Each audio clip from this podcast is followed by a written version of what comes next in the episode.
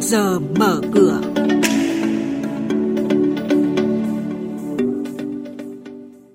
Thưa quý vị, thưa các bạn, gần 20.000 doanh nghiệp thành lập và hoạt động trở lại mỗi tháng, siết chặt thuế chuyển nhượng bất động sản.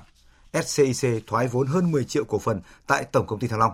Đó là những thông tin, nội dung đáng chú ý sẽ có trong trước giờ mở cửa hôm nay. Thưa quý vị và các bạn, theo số liệu của Tổng cục Thống kê, trong tháng 5 năm nay, cả nước có hơn 13.000 doanh nghiệp thành lập mới với số vốn đăng ký là hơn 152.700 tỷ đồng. Dù số doanh nghiệp đăng ký thành lập mới trong tháng 5 giảm so với tháng 4, tuy nhiên vẫn tiếp tục giữ được đà tăng so với cùng kỳ năm trước. Tính chung 5 tháng đầu năm nay, cả nước có hơn 98.000 doanh nghiệp thành lập mới và doanh nghiệp quay trở lại hoạt động, tăng 25,8% so với cùng kỳ năm trước. Theo Tổng cục Thống kê, tổng vốn đầu tư nước ngoài đăng ký vào Việt Nam tính đến ngày 20 tháng 5 năm 2022, bao gồm vốn đăng ký cấp mới, vốn đăng ký điều chỉnh và giá trị góp vốn mua cổ phần của nhà đầu tư nước ngoài đạt khoảng 11 tỷ 700 triệu đô la Mỹ. Ông Nguyễn Văn Toàn, Phó Chủ tịch Hiệp hội Doanh nghiệp Đầu tư nước ngoài cho rằng, dòng vốn đầu tư nước ngoài đã đi vào phục vụ các ngành sản xuất kinh doanh, có phần phục hồi kinh tế. Tuy nhiên, rất cần những cơ chế chính sách để Việt Nam thu hút được nguồn vốn đầu tư nước ngoài này chúng ta phải thay đổi chính sách, chúng ta thay đổi cái tư duy, thay đổi cái tầm nhìn về thu hút đầu tư nước ngoài. Và chúng ta cũng khuyến nghị các nhà đầu tư nước ngoài phải thay đổi cái tầm nhìn đó. Và khi vào Việt Nam, cùng hỗ trợ Việt Nam, cùng bắt tay Việt Nam. Tôi nghĩ là có lẽ là chúng ta cũng phải có một cái tư duy nữa là chúng ta phải phát triển các doanh nghiệp Việt Nam để mà bắt tay với các nhà đầu tư nước ngoài một cách bình đẳng theo thống kê từ Ngân hàng Nhà nước, tính đến cuối tháng 3, tổng phương tiện thanh toán đạt hơn 13 triệu tỷ đồng, tăng 3,45% so với cuối năm 2021.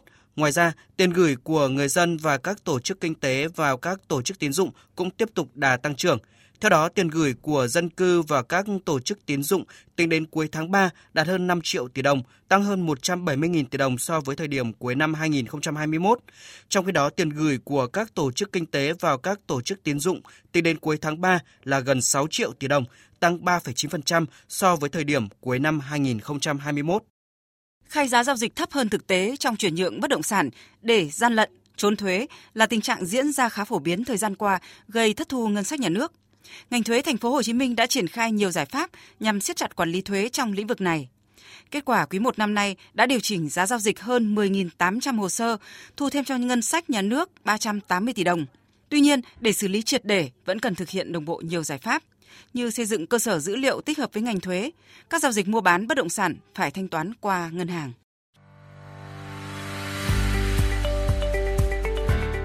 Quý vị và các bạn đang nghe chuyên mục Trước giờ mở cửa. Thông tin kinh tế vĩ mô, diễn biến thị trường chứng khoán, hoạt động doanh nghiệp niêm yết.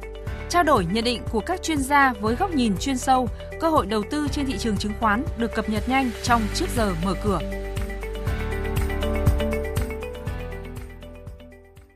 Theo là thông tin một số doanh nghiệp niêm yết đáng chú ý. Thưa quý vị và các bạn, Sở Giao dịch Chứng khoán Hà Nội cho biết ngày 21 tháng 6 sẽ tổ chức phiên bán đấu giá cả lô cổ phần gồm 10,5 triệu cổ phần của Tổng công ty Thăng Long do Tổng công ty Đầu tư và Kinh doanh vốn nhà nước SCIC sở hữu với giá khởi điểm hơn 194 tỷ đồng.